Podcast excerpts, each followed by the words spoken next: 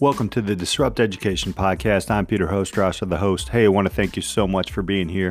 Do me a favor, hit that subscribe button. Hey, leave me a message. Let's see how we can disrupt education together. Also, if you get a chance, head over to disrupteducation.co or peterhostrawser.com. Be on the lookout for unlearningcoach.com. It's going to be a great thing coming. One more place if you want to hit up, take a look at getahallpass.com. Uh, we got some great programs there as well for you to check out. On this podcast, my guest is actually an old student. Well, he's old. I'm older, I guess. And uh, his name is Eddie Hartman. And Eddie has an amazing educational journey. Um, started working uh, when he was 14 years old. Really just reached out to the world, um, was in and out of schools, actually quit school for a little while, went back, his journey is coming up right after this on Disrupt Education. Have you ever thought about creating courses and training online? Without a partner to guide you through that process, you're going to be stressed about why your learners aren't engaged or how to create updated content, missing revenue opportunities, and not even having enough time. I know because I create online courses, and I have a solution for you e learning partners. You don't have to be overwhelmed anymore. Become a partner with e-learning partners to create your courses and training stress-free and achieve the results you want to see. If you are thinking about wanting to create a course or training online and you believe like I believe that no expertise should go unheard, then click the e-learning partners link in the notes of this podcast and you can start your journey to create your courses and training stress free. If you want all that and more from the e learning partners, hit the link in the podcast notes because there's a free masterclass for you to take. That's right, a free masterclass. Hit that link today.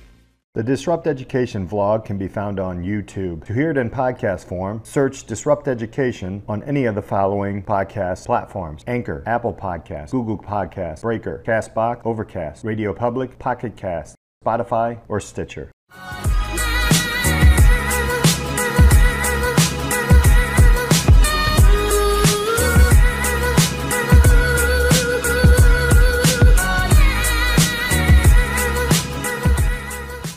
Welcome to this episode of Disrupt Education. Hey, I want to thank you all for hanging out with us. And for you out there in the Rebel Teacher Network, thank you so much. If you want to follow them, hit that hashtag Rebel Teacher Network.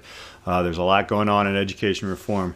Uh, I have a great guest today, an old student who's making me feel old. Uh, his name is Eddie Hartman, and uh, he's got quite a story, um, a lot of different pivots in life. Uh, and I just want to thank you for being here, Eddie. Absolutely. Thank you so much for having me. Super excited exciting. Love what you do at Rebel, uh, the Rebel Group, and you know at uh, Hall Pass Education. So super excited to add some value. Awesome, thank you, thank you. Well, let's uh, let's start off with like uh, who you are and what what you're doing right now, and then we'll jump back into the uh, educational path because uh, you've got a diverse one. Yeah, that is true. So, uh, as you said, I'm, I'm Eddie Hartman, Edward Hartman the third. Uh, to be frank, super proud of that, and I carry that everywhere with me. You know, where you came from is definitely helps determine where you go. Um, Today, I am uh, graduating from a, uh, a, boot camp here in Chicago, Evolve Academy for cybersecurity. Uh, very excited about that. Uh, it's, it's truly a circular journey. It, it's where I was when I was in your class. That's what I was pursuing, actually. Uh, so here we are, some 12 years later, uh, and very excited, very excited to be here. Awesome. Congratulations on that. That's that's quite a feat. When everybody says cybersecurity, it was, it was an interesting thing. Yesterday, I, I literally just got hacked, and we found out, and we did all that. I'm, I'm intrigued by it, but uh, that wasn't like you. You said it was a cycle. So you and I, we were in the uh, small business management class together. We created a shirt as a part of a team. Um, but let's let's jump into that educational path, man. Um, so you you weren't straight from high school into like you know getting your degree and then getting into uh, cybersecurity, um, but you did start there. You had a little bit of history in coding back then. Um, take us down that path. What does that look like? What what?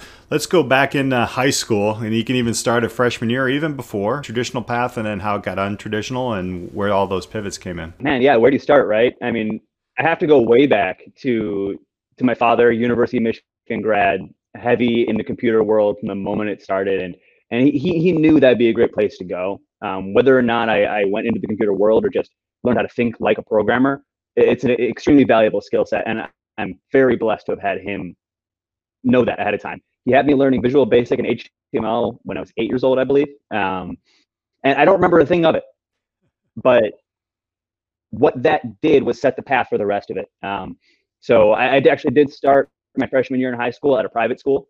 Um, I had gone to a private grade school.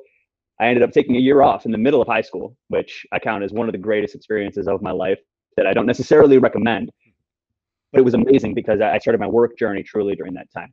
Um, junior year, I, I, came to join OPRF, uh, and that's where I met you. Uh, and you know, definitely still took the Java classes, the web development classes, you know, those types of things. But I, I began to, sort of question the non-questioning I was doing. Right, I was just going forward, doing everything, doing the path, and around senior year, just to break out of the social bubble that is often very small for the the tech community. I started applying for jobs and ended up getting a job as a dishwasher uh, at a restaurant in local Oak Park, Marion Street Cheese Market. If you're from the area, you probably know. Uh, and it was the best experiences of my life. It was loud, it was fast, it was it was people, it was conflict, it was it was everything I hadn't got up until that point.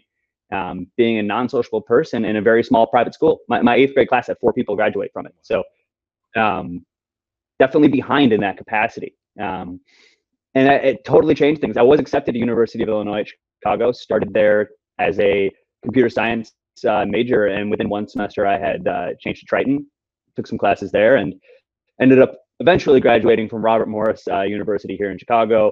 Had a chance to play for their hockey team, which was a lot of fun. Worked the entire time, went from dishwasher to line cook to server to bar back. I mean, it was a whole experience, um, and that was that was hugely valuable. And yeah, it definitely set me on a different path than I expected I would be uh, in high school. Let's um let's dig a little bit in. I'm I'm intrigued about that um, that year off in the middle of high school. I think that actually there's more and more people now doing that and or like taking kind of a, a homeschool year or even a gap year like right after they they quote unquote graduate. Um, you started your work path there. Talk talk a little bit about that. That's that's an interesting uh, interesting thing. Um, what happened in that year? Not a lot of good things to start, right? You don't end up missing a year necessarily, or I dropped out, one might say. Um, and uh, you know the typical story, right? Family drama, um, growing pains. We all hit them at different ages. Sometimes you hit it early, sometimes you hit it at 16. And uh, a lot of independence. I had a car, so there's just a lot going on. And you know, I kind of just I, I, grabbed at my independence and said, I don't want to be here anymore. I want to be somewhere different. And that's casting no dispersions on that school. It's just where I was at the time. Um, my father had had me working from 12 years old with him as a referee in hockey, but it was very casual we would just kind of go together, ref some games, and uh, it was a great experience there. But at 16, I had a car, I had autonomy, and he made a very clear point. He said, "You will spend this year either in school or working." We tried online school actually for high school, and very timely experience. Right, it was not a good experience. I I, I didn't show up. You know, so after just ditching that, I worked. Uh, I played hockey and I worked, and I uh, I got to be autonomous at a very young age. Uh, God bless technology, cell phones, and all that. But scheduling myself, doing my own taxes, getting 1099s, um, having to pay that first year in January. I mean, wow, yeah. Talk about talk about life lessons there. Um, but it was huge. I mean, I was I was able to something as trivial as throwing a coach out of a hockey game when he's four times my age and being able to stand there and communicate you know, and have standards. I mean, those things were, were extremely valuable. And I'm blessed to be encouraged to do that. You know, it, certainly was uh, a lot of the father. Um, yeah, that's that's unique. Um, I think it's less unique now, but it, I, I kind of remember, you know, you coming into the school and transferring in, and you know, we can we can talk about that. Um, how was that? You know, you you saw uh, four people in your eighth grade course uh, graduate you know bouncing around to different schools. What, what were some of the struggles there and or the things that you know you held dearly that that really helped you through in those pivots?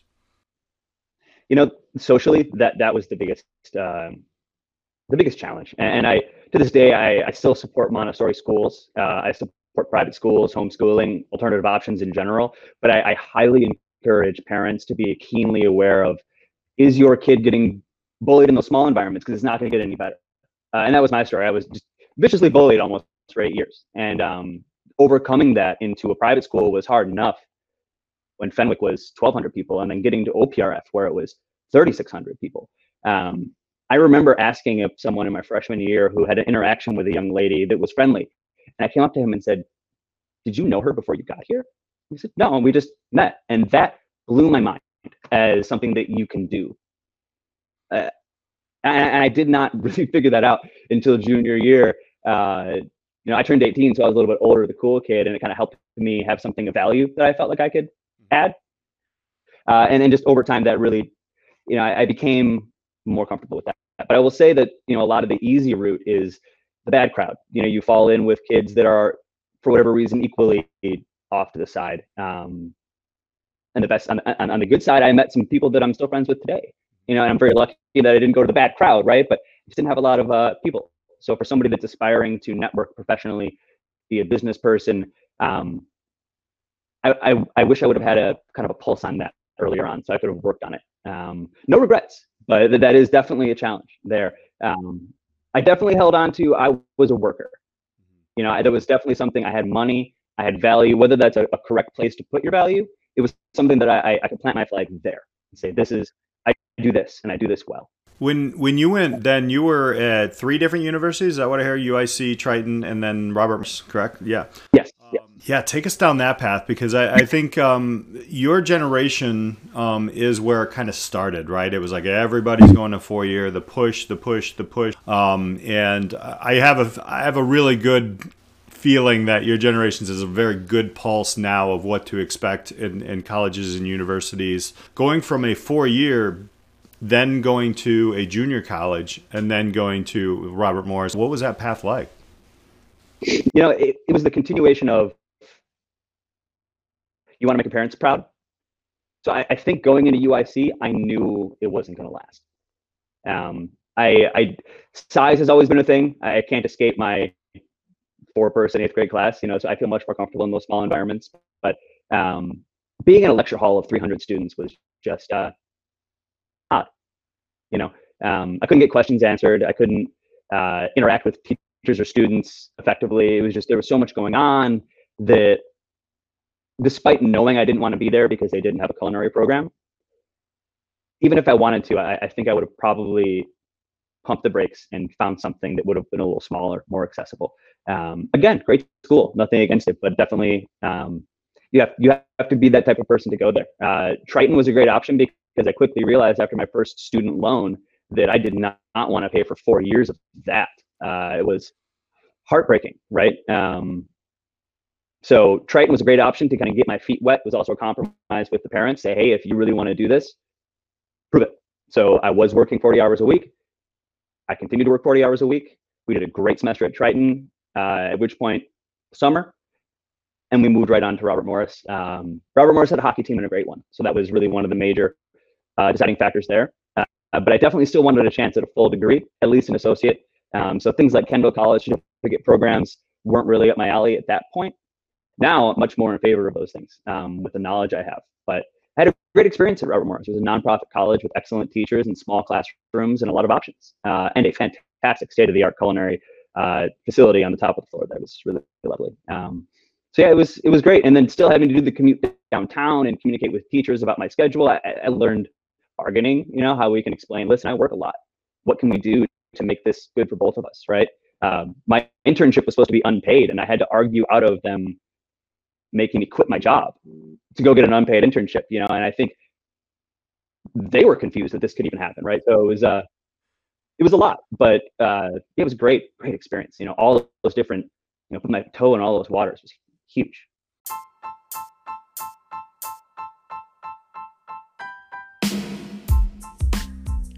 Coming up after the break, Eddie goes into some really great advice for schools and parents around education, especially at the high school level. You don't want to miss this. Hang on, we'll be right back after this.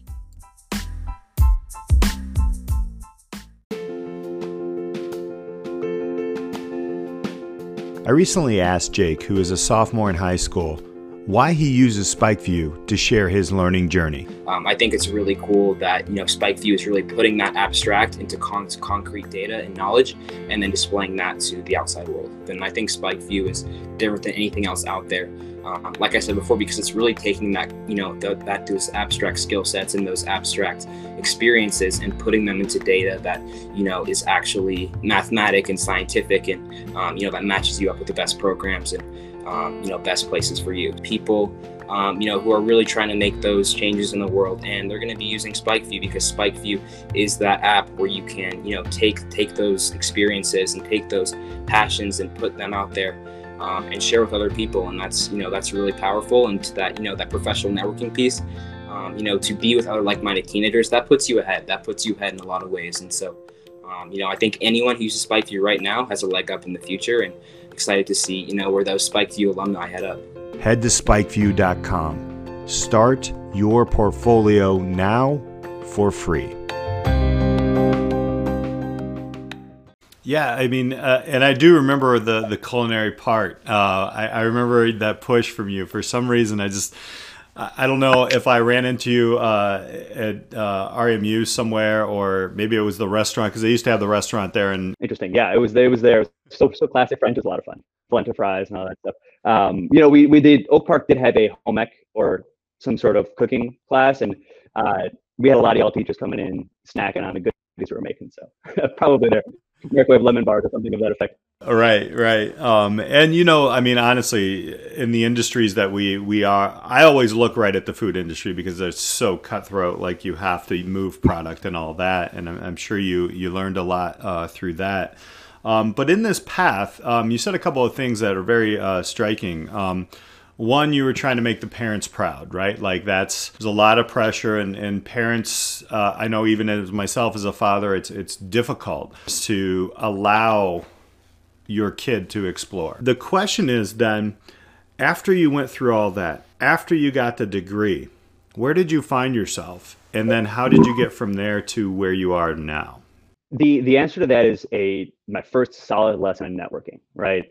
A, a handshake changes everything I was at a extra credit because I had a very, very bad attendance policy uh, during college. Don't do that. Show up for class if you're going to pay for it. Be there. Um, it's easier to bargain with the teachers when you show up for class. Um, but I was at a symposium for school where I just met a gentleman named uh, well, I met a gentleman and I shook his hand and I got a call about five minutes later informing me I was an hour and a half late for my restaurant job. So we had he had said, you know, meet me. And I just walked right up in the middle of his presentation and slid a note card in front of him with my contact information and said, whatever, it's not going to happen. Uh, prepared to start my next two years for the bachelor's, and he called me up right on the right outside the train a couple hours later and said, "I'd like to hire you." And I, I immediately went to work for him at 21 years old, and we were doing uh, consulting for major like top 100 food manufacturers. He was sending me all over the country just to talk food and I don't I don't know what Angel gave me that experience, but um, again, blessed. Uh, he he taught me a lot. He made me fake my age at 25 um, when I was 21, and threw me in a lot of positions where it was again autonomy and responsibility. Um, and that was a huge first example of you are capable of more than you think you are immediately, right now. Just jump in a bigger pool. Um, the things I learned, the skills I used were surprising too. Things like Excel, writing, speaking. I had a culinary degree, and to this day, I've made 90% of my money with writing, speaking, and Microsoft Excel. So you know, and I got an Excel certification at OPRF. Yeah.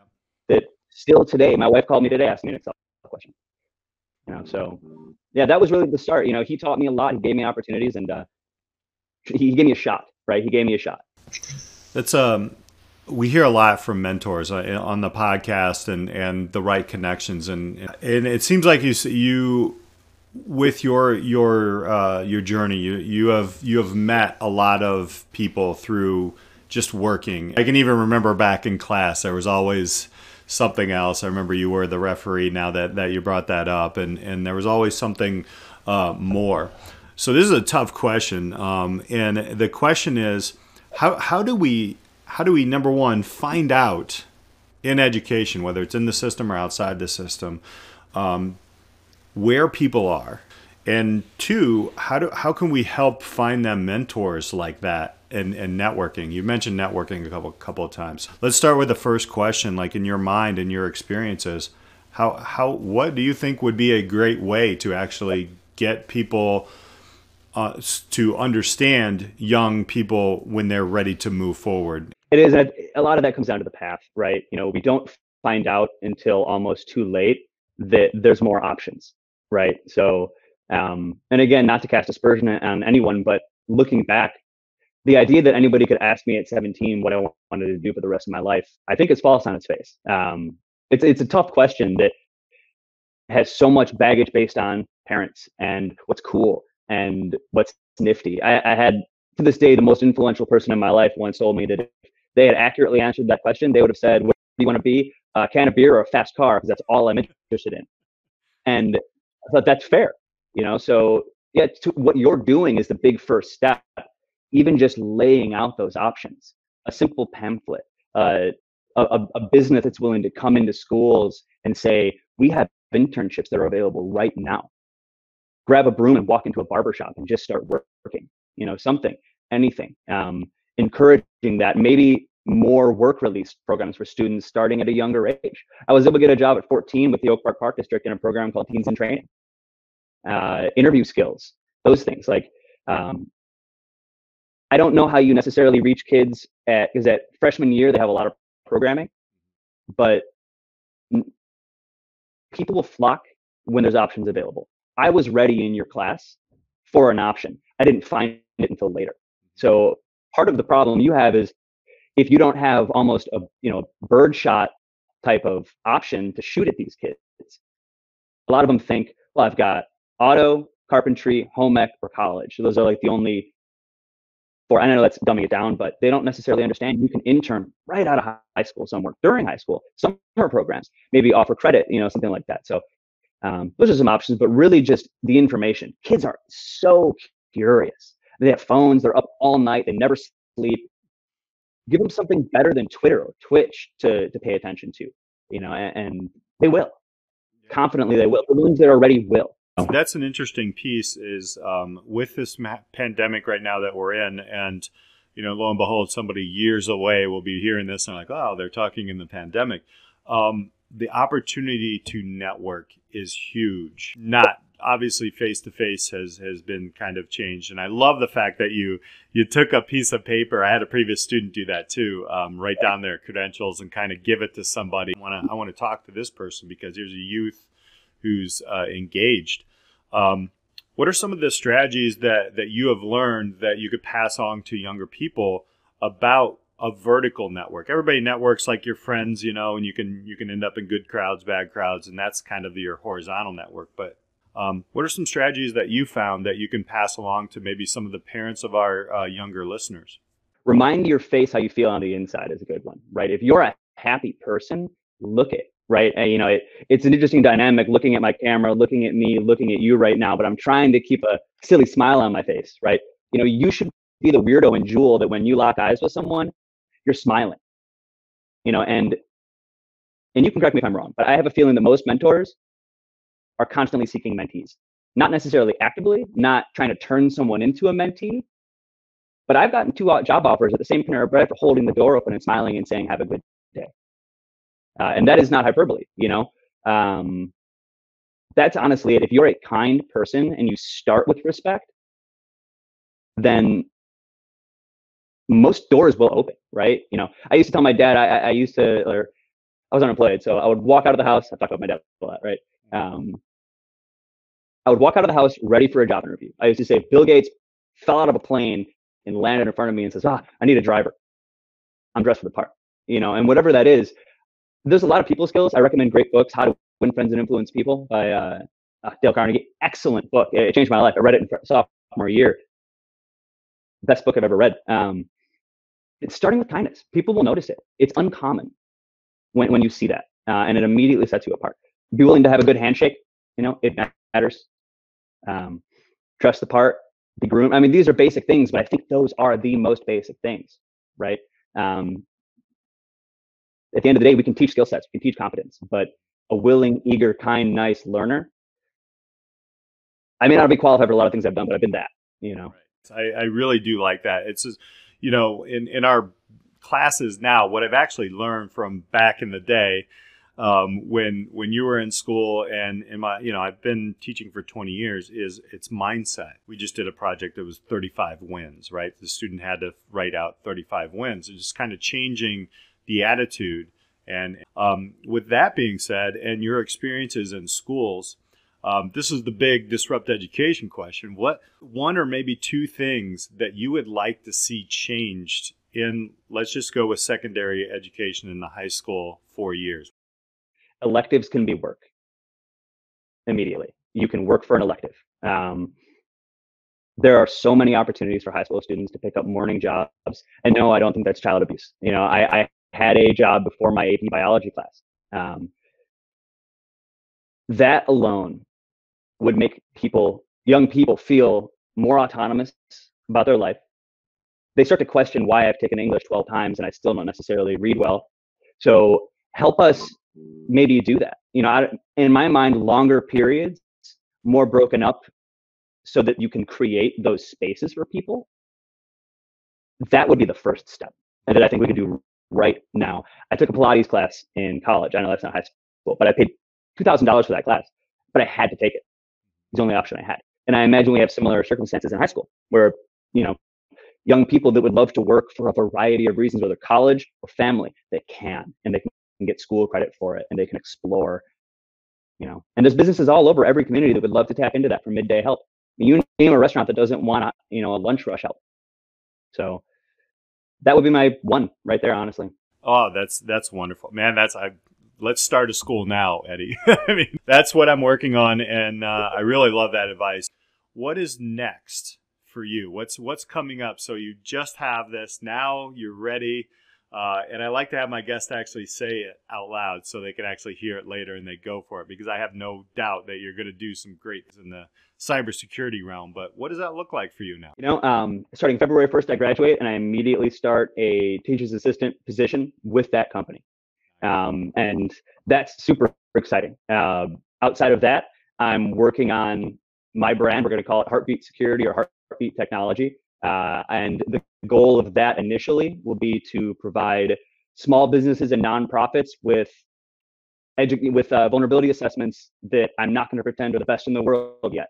I'm going to get there, but as a method for me to help engage growing businesses that need this help that maybe can't afford it, and nonprofits that just often don't think about that budget. So I'd really like to start engaging with that community, just selfishly to help gain experience, but also let you know, just help people get up to speed um, with that. You know, and long term, I look very much forward to consulting. Uh, I think there's a lot of help that we can do with bringing the extraordinarily smart tech world into the world of people that don't quite understand that. And I think I've been gifted with a dual mind that can speak to both sides of that and I'm certainly not as smart as a lot of the people in my cohort right now. So, you know, Eddie, I want to thank you so much again for being here, man. I appreciate your story, and uh, uh, I know our listeners got a lot out of it. Thank you so much, Peter. It's been a pleasure, and definitely nice to connect with you again. All right, thank you all for listening and joining in with us here on Disrupt Education. Until next time, we'll talk to you later.